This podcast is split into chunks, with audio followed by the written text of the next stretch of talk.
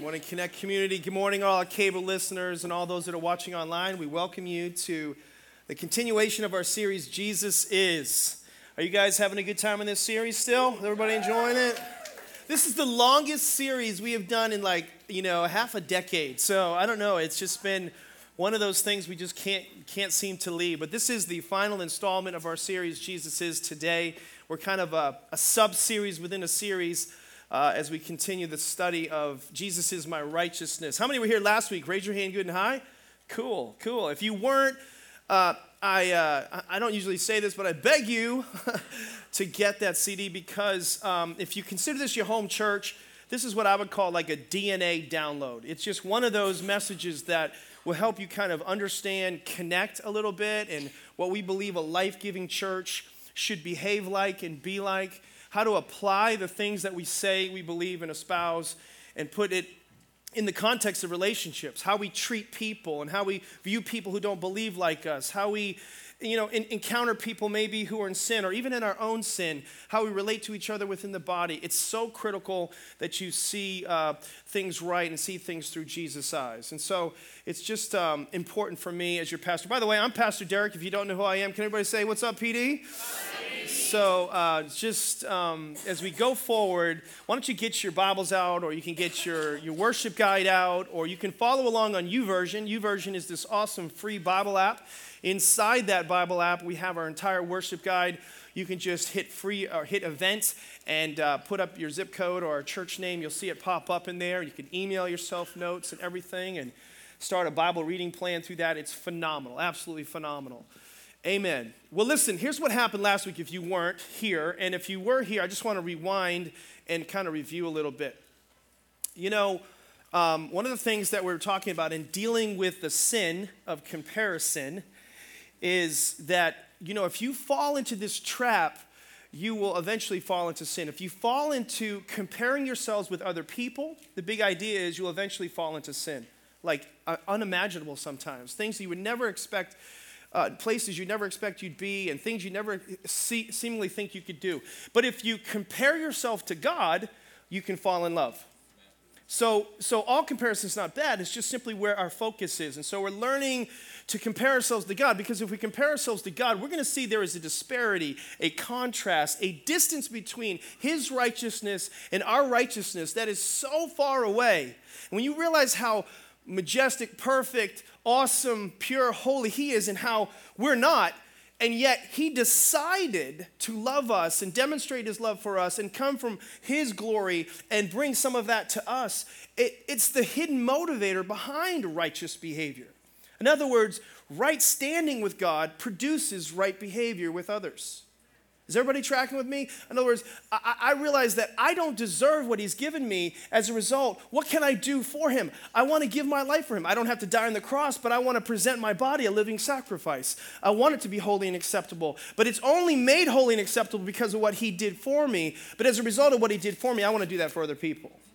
We love because he first loved us. That's how we do, the, do it right. But when we do this, when our relationships have a horizontal focus exclusively, then we're going to have some problems. We're going to have some problems with people. We're going to have some problems with ourselves. And that's kind of what we're talking about today.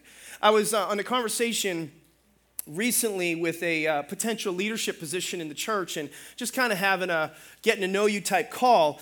And this particular individual was basically saying with me, I'm really excited. I would love to participate in this, be involved in this, but there's something in my past that I'm concerned will disqualify me from this opportunity in the future. Does anybody relate to this person's plight? Right? So all this person could think about was, you know, kind of my sin or something in my past that, that, uh, that you know, could come out and eventually it could, it could hurt the relationship or disqualify me from this opportunity or this situation. And I remember going through this and I'm, and I'm listening to this, and because at the moment, not always, of the healthy view that I have of God, and as a result of the view that I think He has of me, I'm listening and I'm thinking, this person, you know, feels like um, I need to know this, but the truth is, they needed to tell me this. They needed to get something off of their chest. I don't care about the information because as I'm talking to this person, I'm saying, hey, listen, I'm no better than you. I, you think I'm a 50 and you're a 500, but we're both 500s. Anybody remember the story we talked about last week between the Pharisee and the prostitute? The problem with the Pharisee was the Pharisee was trying to tell, thinking in his head, if Jesus knew the kind of woman that was in my house right now, I'm a 50, she's a 500, doesn't he, if he were a prophet, he would know. But Jesus was trying to answer Simon, the Pharisee's thoughts, and say, if you realize, Simon, the Pharisee, and the Pharisaical, Pharisaical attitude that you have, you need a pharisectomy. If you realize, if you realized that the Pharisaical attitude that you had right now, that is what's keeping you from loving me as much as she does, because you're a, you're a 500 just like she is. And so when this person's having this conversation with me, I'm, I'm, trying to, I'm trying to listen, but at the same time, I'm trying to communicate. Listen, the only difference between me and you is whatever that is in the past, you're telling me. Whatever that is in the past that may have come out into the public is no different from the private things that I wrestle with that nobody knows. I'm no different or better than you. It's only because of his righteousness that I'm qualified to do what I do. He, he makes me righteous and he makes you righteous. He doesn't, he doesn't call the qualified, he qualifies the called. Amen? Amen? Is everybody with me, everybody? So here's a cool story. Genesis, uh, excuse me, not Genesis, John. We'll go to Genesis later. John chapter 21. Look in your notes and follow along with me. Here's what's happening in John 21, 18 and following. The context is this Jesus is talking to Peter and he's saying, If you love me, feed my sheep.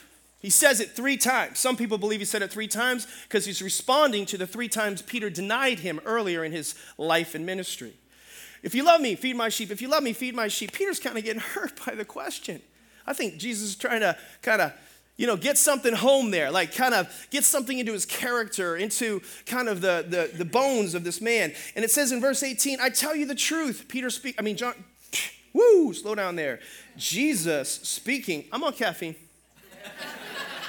yes, I am. I had a late night. Jesus speaking to Peter. I tell you the truth. when you were young, uh, you were able to do as you liked. You dressed yourself and went wherever you wanted to go. But when you are old, he's kind of telling what's coming, you will stretch out your hands and others will dress you and take you where you do not want to go. Jesus said this to let him know what kind of death he would glorify God. Then Jesus told him, Follow me, follow me, Peter. Peter turned around and saw behind him the disciple Jesus loved, the one who had leaned over to Jesus during, this, during the supper and asked, Lord, who will betray you? Peter asked Jesus, What about him, Lord? Jesus replied, If I want him to remain alive until I return, what is that to you? As for you, Peter, follow me. So the rumor spread around the, around the community to the believers that this disciple he was referring to wouldn't die. But that isn't what Jesus said at all. He only said, If I want him to remain alive until I return, what is that to you? Now I want you to think about this conversation that Jesus is having with Peter. Uh, he's talking to him and he's saying, If you love me, feed my sheep. And then all of a sudden, this is the summer, he says, Peter, you're going to die a horrible death. How many would love that kind of a conversation with the Son of God, right? I mean, this is not fun. Like, why is he, I mean, this is awful. Why would Jesus say that? We know as people who are reading, as people, onlookers, that Jesus always had a purpose behind everything he said, right? But I mean, that must have been really tough and rough for Peter to be able to hear a message like that from the Son of God. But yet, here's some speculations of maybe what Jesus was trying to communicate to Peter. Perhaps Jesus was trying to forge something into Peter's character. If you love me, feed my sheep. Three times he did that. You know why? Because Peter had, at one time in his life, the fear of martyrdom. And that's why he couldn't stand up to a little girl. And so maybe Jesus was trying to get this message, you know, into him and make sure that it stuck. Jesus might be saying, you know, because you are going to be a martyr, I'm going to, and you denied me three times, I'm going to make sure that you never deny me again. That's possible what was happening here. It could be one of the messages, but maybe another message. And I speculate or strongly believe that Jesus was dealing with something in Peter. He was dealing with comparison. He was dealing with comparison. Look back at the story and, and see this again. It says basically, and I'm summarizing the, the verbiage because it's maybe hard for you to understand depending on the translation, but, but Jesus says to Peter, Peter, you're gonna die a horrible death. You're gonna die a horrible death. And then Peter, right when Jesus says that, turns to John the beloved and says, Yeah, but what about him? What about him? In other words, translation is, I hope he dies a grisly death too. And if you really want to encourage me, if it could be worse than mine, That would be awesome. Now we laugh, but that's kind of what we do in our lives all the time. We draw these kind of comparisons in our life. We're like, yeah, that's maybe my plight, but what about him? Can it not be worse than mine? Because then I'll feel better about me because his is worse than me. Is everybody translating with me?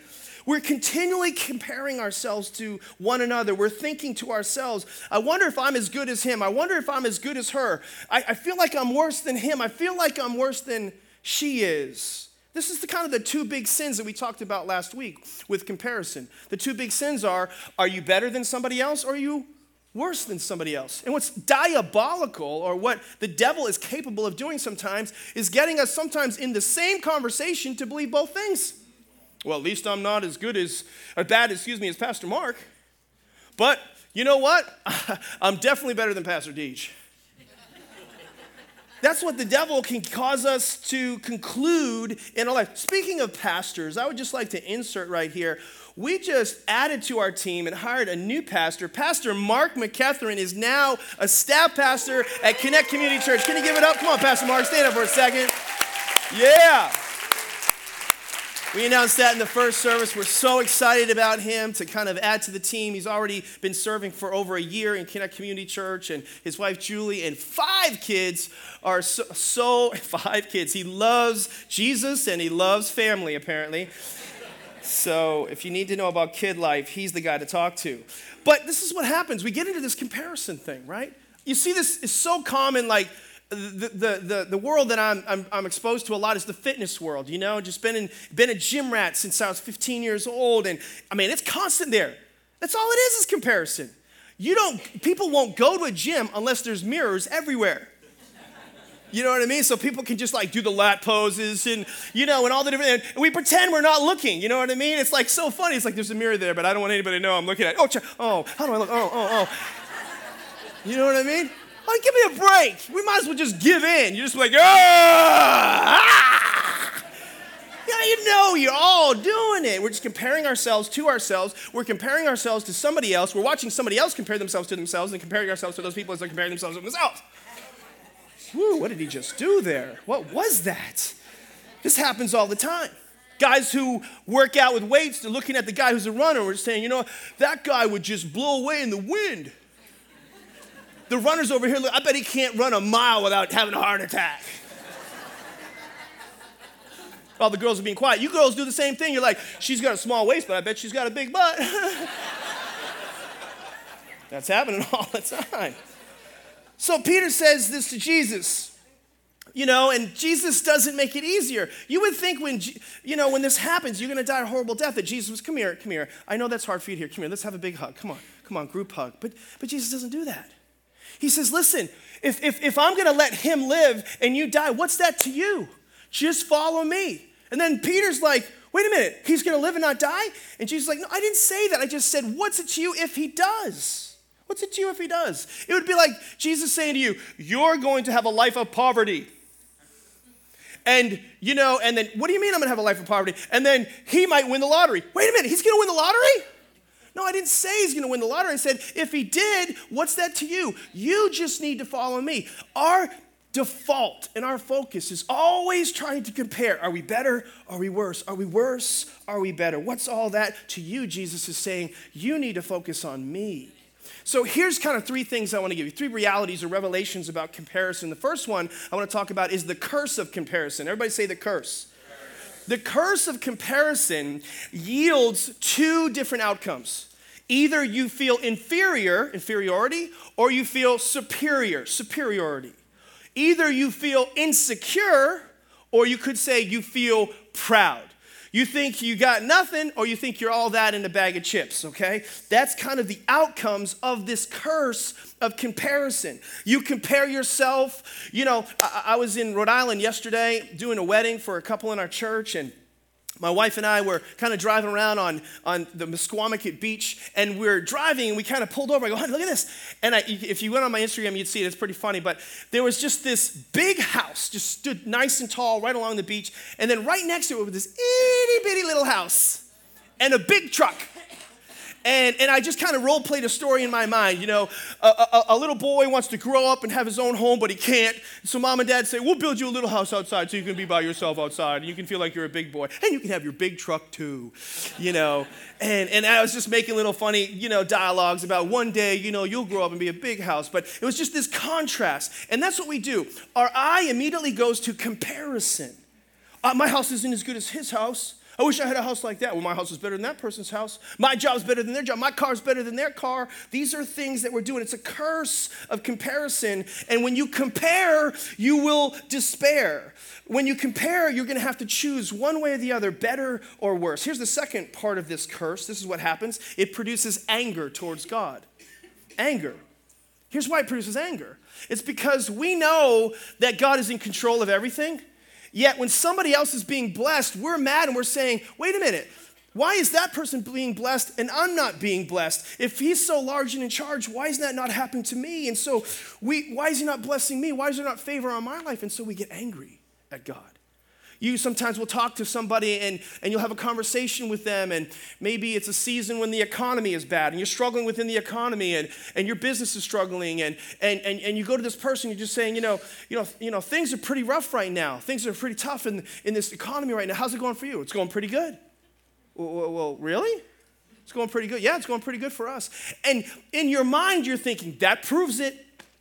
You know what? God clearly favors this person over me. I'm obviously not a spiritual. I haven't read my Bible as much or something like that. He clear, you know, uh, what is it about me that's so bad? Come on, God. Ooh. And we get angry at God.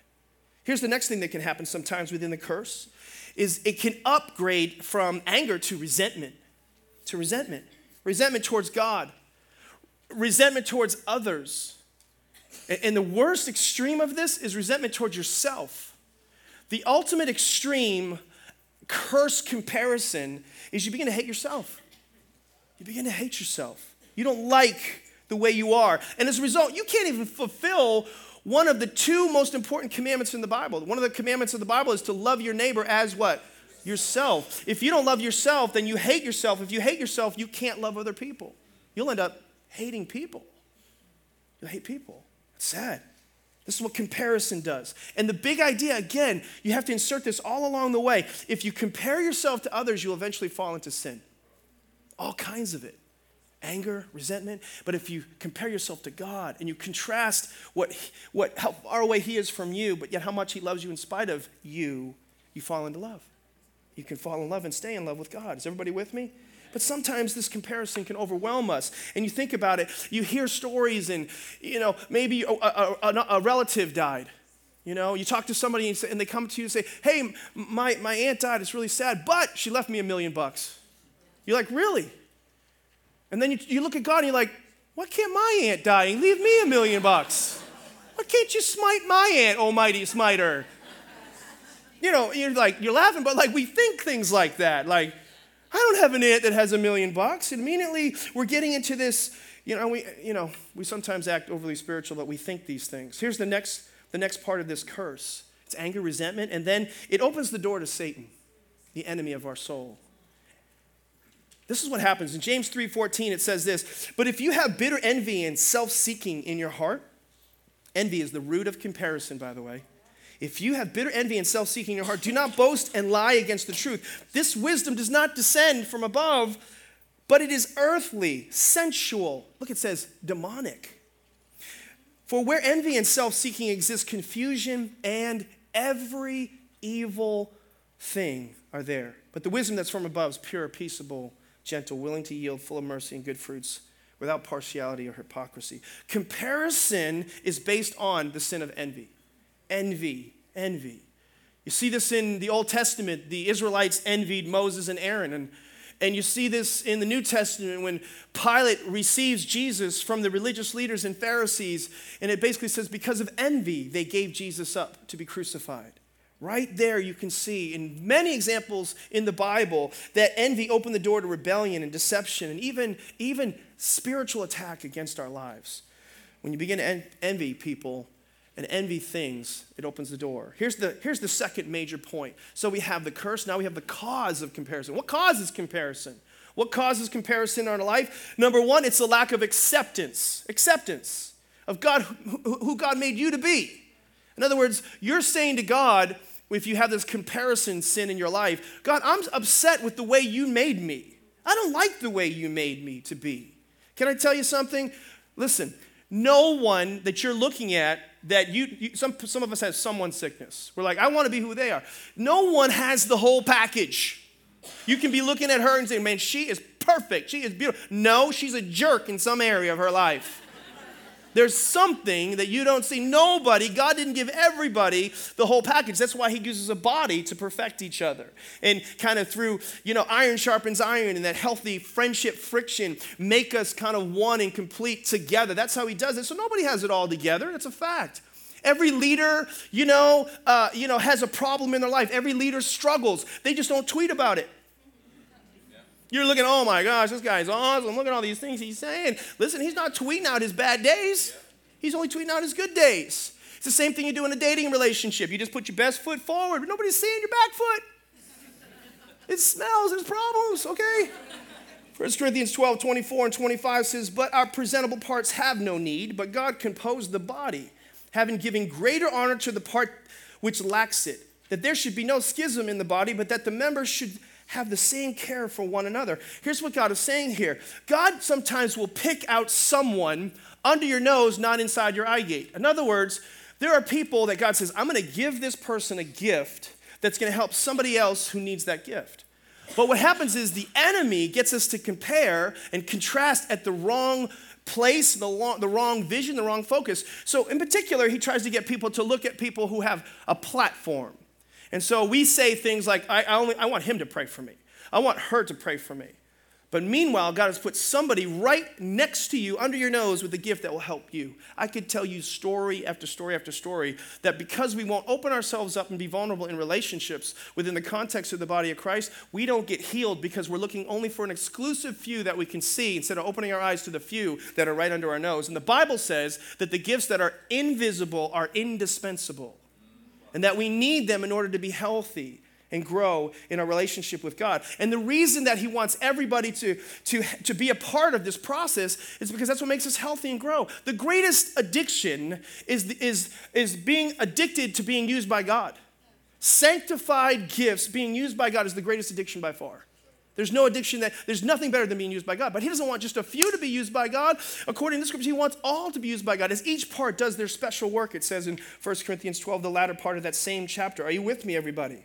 So God distributes these gifts for the profit of all, and He wants us all. But we can't say things like, I wish I had His gift. I wish I had her calling. I wish I had His anointing. I wish I could do what He does. God, you should be saying instead, when we get out of this comparison, God, what is my gift? God, what do you want me to do? What are the things that I'm not seeing that you want to do in and through me? Can I have an amen? amen. Here's another, here's another cause it's a lack of identity. A lack of identity. We don't know who we are in Christ, we don't know what our purpose is on the planet. We don't know what we are created to do. God has, you just need to know this, He has a specific plan and calling for your life. 2 Corinthians 10 tells us this For we dare not class ourselves. Isn't that interesting the word that he uses, class? That's what, actually, that still happens in the church. One of the things that we want to have, this is our, we want to have a classless church. No, we want a church with class, but we don't want to be classifying, categorizing each other. We dare not class ourselves or compare ourselves with those who commend themselves. But they, measuring themselves by themselves, like in the mirrors at the gym, and comparing themselves among themselves, are not wise. When you compare yourself to yourself or you compare yourself to others, the Bible is saying you are not wise you are not wise. In fact, it produces foolish, earthly, sensual, and even demonic behavior, as we were reading earlier. So, those outcomes of comparison, they yield different fruit in our lives. Comparison yields, in one side of the equation, jealousy, another side of the equation, envy. Jealousy, simply put, is more about people, and envy is more about things. Those are some of the fruit of comparison. Turn to your neighbor and say, This is good preaching so far. I'm getting something out of this, okay? All right? Is everybody with me? So we're, we're either jealous of people and what they have, uh, uh, who they are, or we're, jealous, or we're envious of people and what they have. These are symptom, signs, fruit that we are eating from the wrong tree. We are living in the wrong lane. We are focused on the wrong thing. Here's the next cause. By the way, every major sin that we see in humanity really could all go back to the Garden of Eden. If you read in Genesis 3 in your own devotion, you'll see what's known as the fall of man. The fall of man. And ultimately, some of the, the major sins there all were a byproduct of Satan getting Adam and Eve to compare themselves to God. He has, you know, Satan's basically saying he has something that you don't have, but if you eat this fruit, you will compare, you will be like God. Look what happened. Look at the byproduct of that comparing yourself the wrong way. Amen? Are you tracking with me? Here's the next cause it's covetousness. It's a big word. It's in the Bible a lot, though. Covetousness. Covetousness is, is, is greed and selfishness with a mask. With a mask. It's hidden, it's covert. It's basically though underneath the hood, you know you can feel sometimes covetous spirits, and you could be you could be you could see it right in right in uh, communion. You know, people are walking down the aisle, and you can see people that are like, uh huh, uh huh, staring them upside and down, and they're looking at the shoes and where they got them, and they're looking at their handbag when they're sitting down taking notes, and they're looking at their you know their phone case with the diamonds on it, and they're you know covetousness it's sometimes it's just it's just selfishness and greed. It's in a mask sometimes. And, and sometimes it's more broadband. I want her call. I want that i want that person's anointing that person's life. I don't want my husband. I want her husband. I don't want my wife. I want his wife. And this is covetousness is devious. This is really strong but it's ingratitude at the highest level with a fist in the face of god saying, You didn't give me what I wanted, give me what I want. I, don't, I, I want to trade up. I want to trade in. I'm not happy with what you gave me. Colossians 3 5 says, Therefore, you should put to death your members which are on earth, this, ver- this horizontal level fornication, uncleanness, passion, evil desire. And then it says covetousness, which is idolatry. It's idolatry. Well, how's it idolatry, Pastor D? Because it's an, an idol is something that you put in the place of God. Anything that you put in the place of God becomes an idol, becomes an idolatry. Covetousness is saying, God's not first. This person is what I'm focused on. This person is what I'm looking to. And it takes the place of God and leads to sin. I want that family. I want that job. I didn't want my job. I want that house. I want this. I want that. Sometimes it's people, sometimes it's a thing. And sometimes, no, I will say this all the time as Christians, we want to be blessed and know the favor of God in our lives, don't we? We do, right? So, so, so listen to this. It's kind of a deep thought. But, but the reason sometimes that we're maybe not being blessed is because we're not celebrating when other people are blessed, and we have a bad attitude when other people are blessed, and that cancels payment on God's being able to be a blessing in our lives and, and pour out his blessing on our lives. Maybe covetousness is keeping us from the favor and blessing of God in our lives. So we need to be good about celebrating other people's successes and rejoice in other people's blessing in their lives. Amen? Instead of saying, How come, how, what have you done for me lately? How come you didn't bless me like you blessed him or her? This is something we have to train into us, and we'll talk about that in this next point. The, the final point is the cure of comparison. So, so we have the cure of comparison. Now, in Romans 1, this is a meaty, meaty chapter. So let me, let me kind of get into it quick. It says this in Romans 1:21. It says, you guys following with me? Everybody with me right now? Second service. Okay, it says this because although they knew God, stop right there. Don't read ahead yet. You can but normally, but just hang on. They knew God. Do you know God? Awesome. Five people know God. Praise the Lord, Pastor. You guys, so just good luck. Just good luck. You got five people know God in your church. All right. Do we know God? Yes or no? Okay. Okay. So, so this, so this applies to you and me then. So, whatever we're getting ready to read right now, this applies to you and me. This is an all play, okay? It says, Because although they knew God, they did not glorify him as God, nor were thankful, but became futile in their thoughts, which we'll come back to those three things as soon as possible. And their foolish hearts were then darkened. Professing to be wise, I know what's best for me, they became fools. Remember, when you compare yourselves, you are not wise, it said earlier and changed the glory of the incorruptible God into an image made like corruptible man. And this is a little confusing, but I'll unpack it. Birds and four footed animals and creeping things.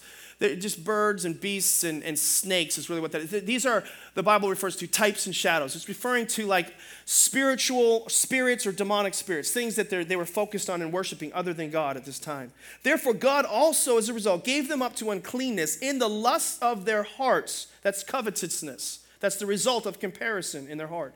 To dishonor their bodies among themselves, who exchanged the truth of God for the lie, and worshiped and served the creature rather than the creator who is blessed forever. So, simply put, this is what happened. They took their eyes off God, they started putting their eyes on the creature and the creation. And as a result of comparison at this level, they fell into an unbelievable, egregious type of sins. Really negative behaviors and some base sins. If you continue to read the chapter, which I won't today, but it, it, really, the things that like years ago you would have said, no way, Jose, that's like wrong. But today we live in tolerance instead of truth. And because we don't know how to find that balance of why it happened, i tell you why it happened because of comparison. We stop focusing on God. We stop glorifying God, being thankful to God, and stop renewing our mind, which are really the three things that I want to share with you. The cures to comparison, we can see right in verse 21. They, they did not glorify Him as God. So the first solution to overcoming this, this, this comparison sin is to magnify God or to glorify God. They stopped worshiping the Creator and they stopped, they started worshiping the creation. Now, I have a phone. You guys probably all have a phone, right? In your, in your, you know how you take a picture? Hopefully you know how to do that, but you take a picture and sometimes you can get your phone on and you can flip the view so it looks at you you know and and we do a lot of that don't we what do we call those selfies, right? So we live in a selfie world instead of living in a glorified God world. We need to flip our phone spiritually. We need to turn our phone and magnify means simply to blow that up, blow that scene up. A lot of times, most of the time, what happens in our in our thinking, what gets us living in comparison, is we're flip the phone the wrong way spiritually. It's the same thing. What's this, guys? It's a magnifying glass, right? So you guys know about this. This is what we used to use to burn ants. Guys, come on, you feel it? You felt the anointing when I said that. Yeah, he's like, fire of God. That's the way we work stuff out, you know what I mean? We get in trouble at home, we go out and burn ants to the death. Crucify him! Greek mythology, Zeus lives. Anyway, Basically, that's what glorify God means. Glorify, magnify, interchangeable word. Basically, what we need to do is stop glorifying or magnifying ourselves. We start magnifying God. So, most of the time, we're looking in a mirror, magnifying ourselves, or we're looking at others, magnifying other people, and we need to just look up. The Bible says, let us fix our eyes on Jesus, the author and finisher of our faith. Colossians tells us to set our affections on things above, not on earthly things. The problem is we are looking in the wrong direction. We're spending our time magnifying, glorifying the wrong thing in our life. Can I have an amen out there? And so, worship, in a sense, means to look. You need to make sure you're looking at the right things as you go forward. Not too long ago, I was listening to my pastor, and I was at a conference. And in the middle of his message, he does a little segment on comparison. I'm thinking, oh my gosh, I'm going to be talking about the church. And I'm listening. And as I'm listening, I'm thinking, I wish I could preach like him.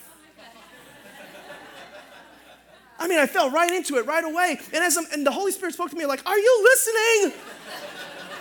It's a problem, isn't it? It's a problem. All right, here's the next thing. This next cure is be thankful. Everybody say be thankful. So, the, the best definition, or here's a definition of, let's say, gratitude, is a grace attitude, okay? Gratitude is an attitude of grace, an attitude of grace. And the point of this being thankful thing is this that you will never have a problem with thankfulness when you understand that nothing that you have is but for the grace of God. Can I have a stronger amen out of that one? You need to get that programmed, renewed, you know, just scripted into your heart, grafted to your soul, velcro to your heart. You need to realize that nothing that you have is but for the, well, I, I, there's some things I've done. No, you just responded to the grace of God. That's what you did. You responded to God's grace. And if you learn to be thankful, you will eliminate the sin of comparison. In eh, being grateful, ingratitude is a habit. Ingratitude is a habit. You, you, you've, been, you've, been, you've been rehearsing those things. You've been marinating on those things. You've been practicing ingratitude. We need to do the same thing to reverse the curse of comparison by, by being intentionally grateful, intentionally expressing gratitude. In my home, we have uh, four children, and my wife, sometimes we get frustrated with the kids at the dinner table. We'd sit down to eat a meal, and sometimes, not all the time, they would just be like complaining about the meal right away. Just right away. You know, you know, we could have given them, you know, you know how many kids don't have food at the table. We could give them the third world speech, but but but it would it would start sometimes earlier than that and get to that. You know what I mean? And sometimes my wife would get so frustrated and she'd be like, "Push!" hit the table. She goes, That's it. We're to go around the horn. That means everybody's to participate. And one by one, you're to tell your sibling 10 things that you, that you like about them and you're grateful for. Now, we always start with the girls to give Devin extra time. and so we'd start with the young girls and be, oh, you know what, you know, Devin is so handsome and he's so funny. And they could just, they just go through that. And, and then, okay, now do it for your siblings, be a little bit slower with the sisters. And by the end of that, you know, we get to Devin and it was kind of like, you know, sun's going to be up pretty soon. And, and uh, but we'd finally get through those 10 different things that you got to say to your, to, your, to your family. And the whole, the whole atmosphere would change. Everything went from compare this way to, to gratitude and, and grateful for what God has given us this way. And you can get up every day. You should get up every day and you should express your gratitude to God. You should say, God, thank you for the way you made me. Now, I, I don't recommend that you do this first thing in the morning while you're looking in the mirror. I was doing this message and, and I was practicing and I was in the mirror and I didn't have a shirt on and I just had a huge breakfast. And I don't even want to tell you how much I ate, but sometimes I have problems with excessive eating. And, and I'm looking in the mirror and I'm like, thank you for the way you, God, could you just have made this a little bit smaller? And just as I said that, God spoke right to me right away. He says, Son, I didn't make that, you made that. I made it so it could stretch and you wouldn't explode, okay? So. You need to be thankful for that. You need to be thankful. you need to be thankful. Okay, here's the last point. This is the last one under the cure, all right? Renew your mind. Everybody say, renew your mind. The Bible says they became futile in their thoughts. Why? Because they set their mind on earthly things, not on heavenly things. I don't know if it's in your notes, but Colossians 3 2, again, is a great scripture for that. And so you need to get the word of God hidden in your heart that you might not sin against God. Psalm 119 11, another great verse to remember. So, so listen, listen, listen. This is gonna, this is gonna have, this is gonna be like a little holy spanking right here, okay? Don't take this the wrong way. But how are you doing? Don't answer this out loud.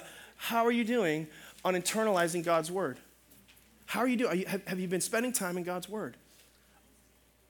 You know, just, just sometimes when, when we get instruction from God or from the Holy Spirit, sometimes it's like one of those Pillsbury dough pokes, like, oh, oh, I, oh, that's a good point, God. Other times it's like, ah, you know what I mean? But how many know sometimes we need a little no pain, no gain kind of wake up call? I'm telling you guys, if you want to deal with the sin of comparison, you have got to get in His Word. Like, hide it in your heart. Like, read it every day.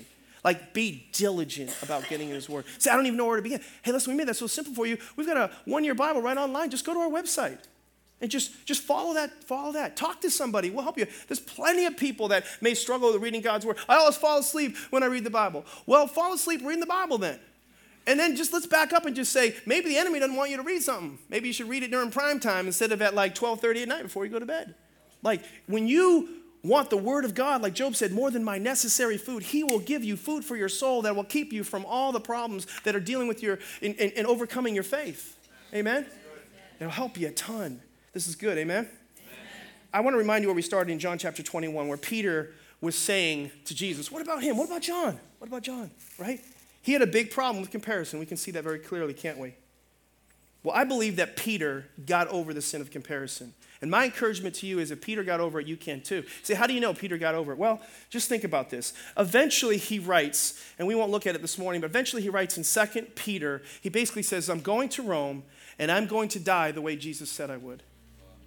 Imagine when he first heard the words from Jesus that he was going to die, he was, it was 30 years before he said what he said in 2 Peter. For 30 years, he carried the weight of, I'm going to die a horrible death. Imagine that. But in that 30 year process of dealing with this comparison sin, he began to change and be transformed in such a way that he would never compare himself to his Savior ever the wrong way or other people the wrong way ever again. Theologians and historians record that Peter was crucified somewhere in 67 or 68 AD, and, and he was crucified upside down because he chose to be crucified upside down. They were going to crucify him just like his Savior, but he said, I cannot, I am not worthy to die the same way my Savior did. I cannot compare in any way to my Lord and Savior Jesus Christ. Even in his death, he didn't want to compare to Jesus. He basically said, Don't compare me. I don't compare. I want you to bow your heads and close your eyes. I think this message is an all play. I think it speaks to me. Those of you who are listening online, those of you who are watching on cable, I encourage you to participate in this, this response right now as well. It's one thing to hear the word, it's quite another to respond to it. I think the Holy Spirit points things out in us, not to make us feel bad, but to remove the stumbling blocks in our lives, to keep those veils from and scales from staying on our eyes in our relationship with God because comparison can cause us to fall into sin if we compare ourselves to others.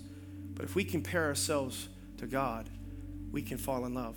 If you're here today and you've never established that intimate fellowship and relationship with Jesus Christ, if you don't know the love of God for yourself, He wants to know you. He wants to be in relationship with you.